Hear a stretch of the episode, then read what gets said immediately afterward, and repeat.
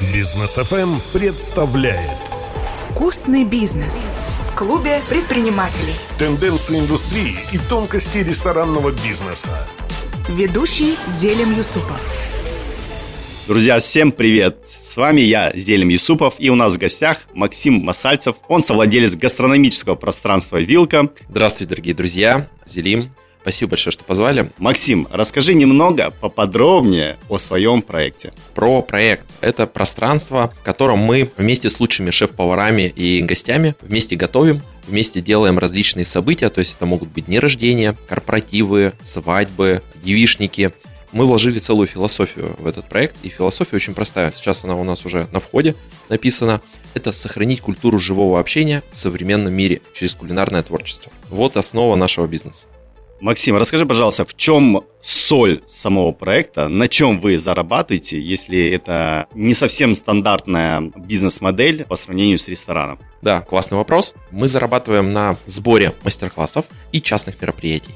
Тогда, когда, к примеру, мы формируем меню с шеф-поваром, это три блюда, и, соответственно, мы по билетам продаем места. Сформировали мероприятие, набрали гостей, набрали сотрудников конкретно на это мероприятие, и осталась маржа.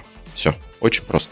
А расскажи, пожалуйста, кто твой гость-клиент? Если это не стандартный такой ресторан, где любой человек может прийти и заказать блюдо, как я понимаю. Вот кто твой гость? Очень тоже классный вопрос, потому что вообще вопрос целевой аудитории для любого бизнеса – это один из самых главных вопросов. Когда ты четко понимаешь, кто к тебе должен прийти, ты можешь правильно настроить все элементы маркетинга.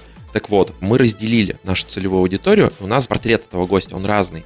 У нас есть гость, который любит готовить, он фанат приготовления еды, он это делает дома, и, соответственно, он приходит к нам учиться. Есть второй гость, который хочет классно по-новому провести время. Ему надоели рестораны, он часто в них ходит, ему хочется чего-то новенького и необычного. Вот это наш второй гость. И в той и в той нише возрастная аудитория, она абсолютно широкая. И половой принадлежность тоже она достаточно большая. И мужчины, и женщины это любят делать, но, конечно, женщины все-таки чаще приходят к нам, их там более 80% сейчас. Вкусный бизнес. Бизнес должен быть полезен. И ты создал ценность этому городу. Это очень классно. Расскажи, пожалуйста, как ты пришел к этому проекту? С чего начинали? Мы сами с моей супругой приехали сюда 5 лет назад. Мы из Ижевска, из Удмуртии, и там был подобный проект. Мы были первыми гостями этого проекта. Я сам люблю готовить, и поэтому мне было безумно интересно ходить в такое заведение. Когда мы приехали сюда, я занимался бизнесом, а супруга была с детьми, и нужно было открыть что-то новое и создать какой-то проект. Мы искали некий голубой океан. Есть такая классная теория, очень рекомендую ее изучить всем, кто начинает бизнес, это очень полезно. И, соответственно, мы увидели, что такого бизнеса нет в Краснодаре, а город в два раза больше, чем город, откуда мы приехали. И мы понимаем, что ниша свободная, и в нее нужно заходить. И, соответственно, мы взяли франшизу, и моя супруга занялась открытием этого проекта. Он назывался «Вилка. Кулинарная студия». Так все началось. Чтобы твой голубой океан стал бурым, могут ли наши слушатели взять твой проект во франшизу? Так как я сам начинался как франшиза, у меня есть определенные обязательства с головной компанией, но наш проект и вообще проект кулинарной студии можно взять по франшизе, можно к нам обращаться. Мы готовы в разных форматах и в разных городах его запускать. Для этого сейчас идет упаковка как раз именно нашего формата франшизы, уже до измененного под новую модель, еще улучшенную, чем у нас есть сейчас даже. Вкусный бизнес.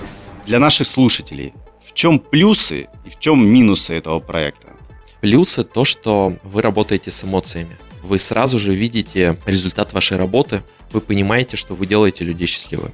Люди вкусно кушают, люди получают незабываемые эмоции на своих событиях, и вы остаетесь в памяти. Они делятся частичкой себя, а вы частичкой себя.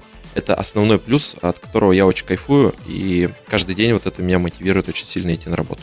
А минусы – это сложная бизнес-модель, это особенности, связанные с загрузкой и стабильностью э, загрузки этого бизнеса. Только лишь в этом. Но мы с тобой обсуждали то, что как бизнес-модель есть плюс в том, что ты не должен постоянно держать штат сотрудников. Абсолютно верно, Зелим, говоришь. На старте это абсолютно рабочая модель, когда легко начать. Когда у тебя маленькая небольшая студия в таком рядовом, допустим, городе, или даже в среднем городе, большом, тебе не нужно нанимать сотрудников, основной сотрудник это ты, или, допустим, еще управляющий, который тебе помогает. И вы, в общем-то, вдвоем ведете полноценно этот бизнес. Но когда ты перерастаешь этот уровень на большую студию размером 300, 400, 500 квадратов, или у тебя несколько студий, тут, конечно, появляются моменты оптимизации бизнес-модели, и там уже сотрудники нужны, и тогда вопрос загрузки опять же встает ребром. Спасибо, Максим. Классно, что такие проекты, как студия Вилка, появляются у нас в Краснодаре. Они делают наш город лучше и дают гостям что-то новое. Спасибо, Зелим. Всего доброго. Спасибо. Услышимся на Бизнес ФМ. Вкусный бизнес в клубе предпринимателей.